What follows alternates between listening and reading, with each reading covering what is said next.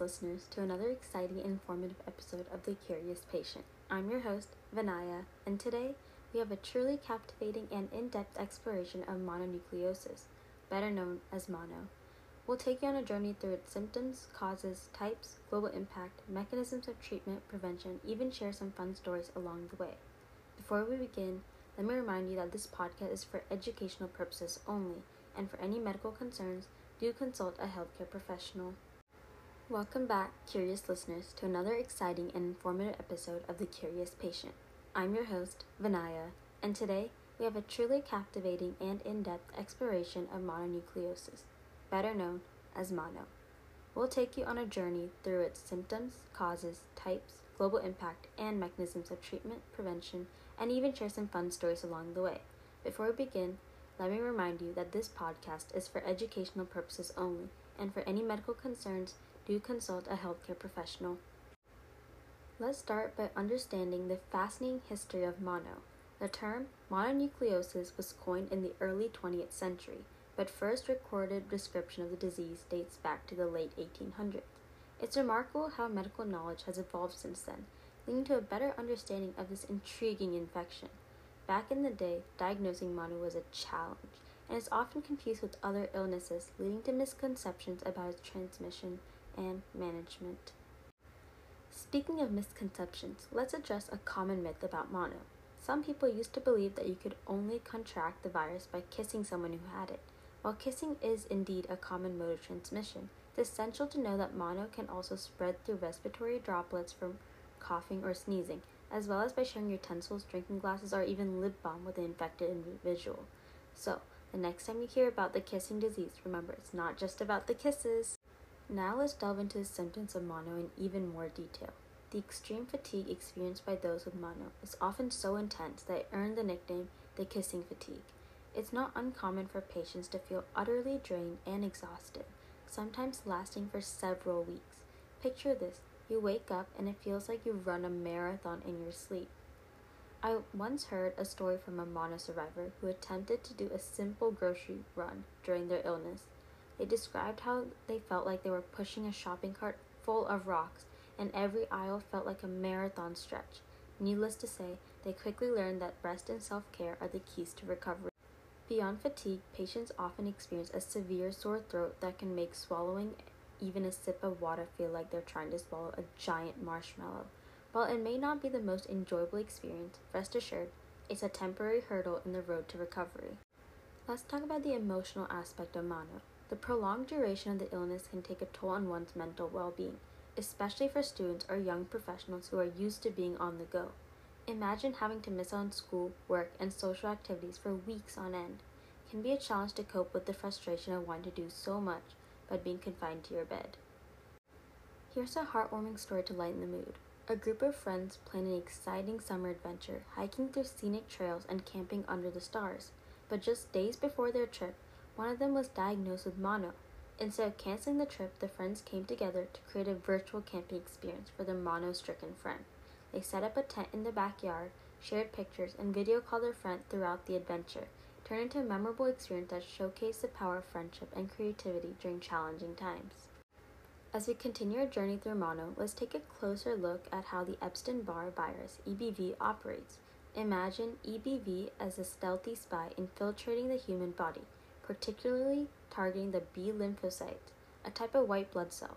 These B cells are like the body's frontline troops, involved in the immune response, but EBV knows how to outsmart them replicating within these cells and then spreading throughout the body through the bloodstream.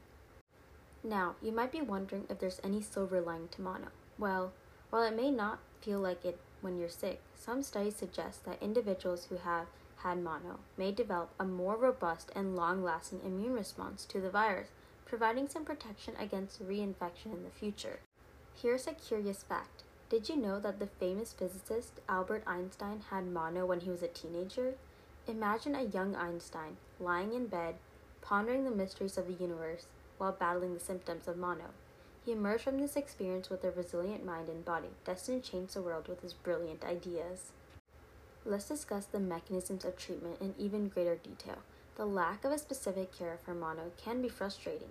but it's important to remember that our bodies are remarkably equipped to fight off infections. During the illness, the body's immune response system is working diligently to contain and eliminate the virus, making rest and supportive care crucial during this time. Now, about the spleen, one of the key players in the immune system's response to mono. As we mentioned earlier, the spleen is responsible for filtering the blood, removing damaged blood cells, and fighting off pathogens. When mono strikes, the body calls for backup, leading to an increase in white blood cells that gather in the spleen. This immune response can cause the spleen to swell or enlarge, leading to discomfort and potential complications. Ever wonder why some animals seem to have endless energy while we humans get tired so easily during mono? Imagine a curious cat strutting around, seemingly unfazed by infections. Well, scientists believe that animals have evolved different immune systems and energy conservation mechanisms that make them resilient to certain viruses like EBV. As we continue our journey, let's touch on the global impact of mono. While it may not make headlines like other infectious diseases, it affects millions of people worldwide each year. From college campuses to workplaces, mono can spread like wildfire, leading to significant disruptions in community. The mono season during the school year is a well-known phenomenon, leading to the creative ways of supporting affected students. Preventing the spread of mono is of utmost importance, especially in environments with close interactions such as schools and households. Imagine a school where an outbreak of mono has occurred. Teachers and administrators might implement creative ways to raise awareness about hygiene and preventive measures.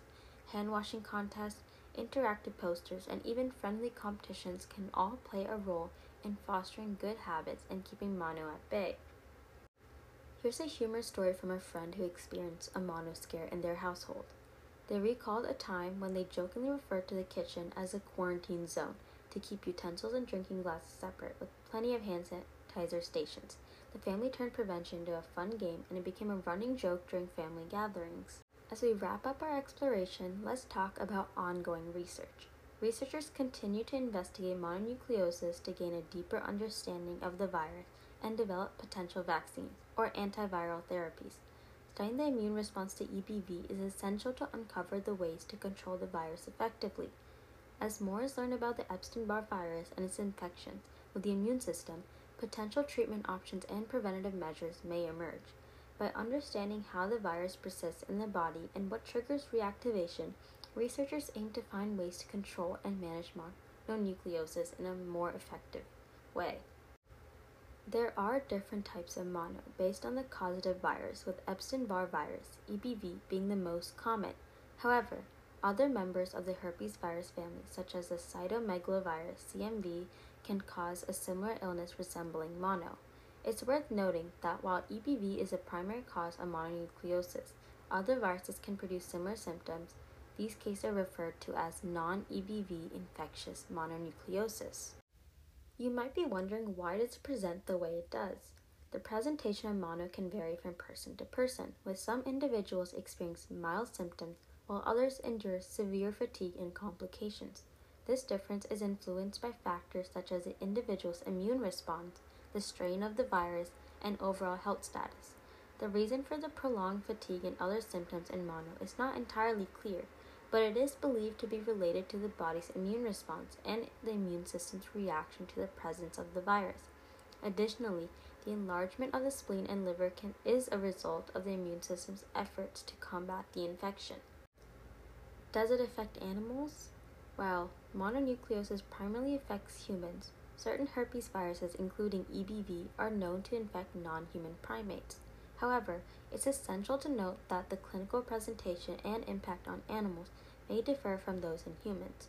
Research on the effect of mono like infections in animals is limited, and its prevalence in non human populations remain an area of ongoing study.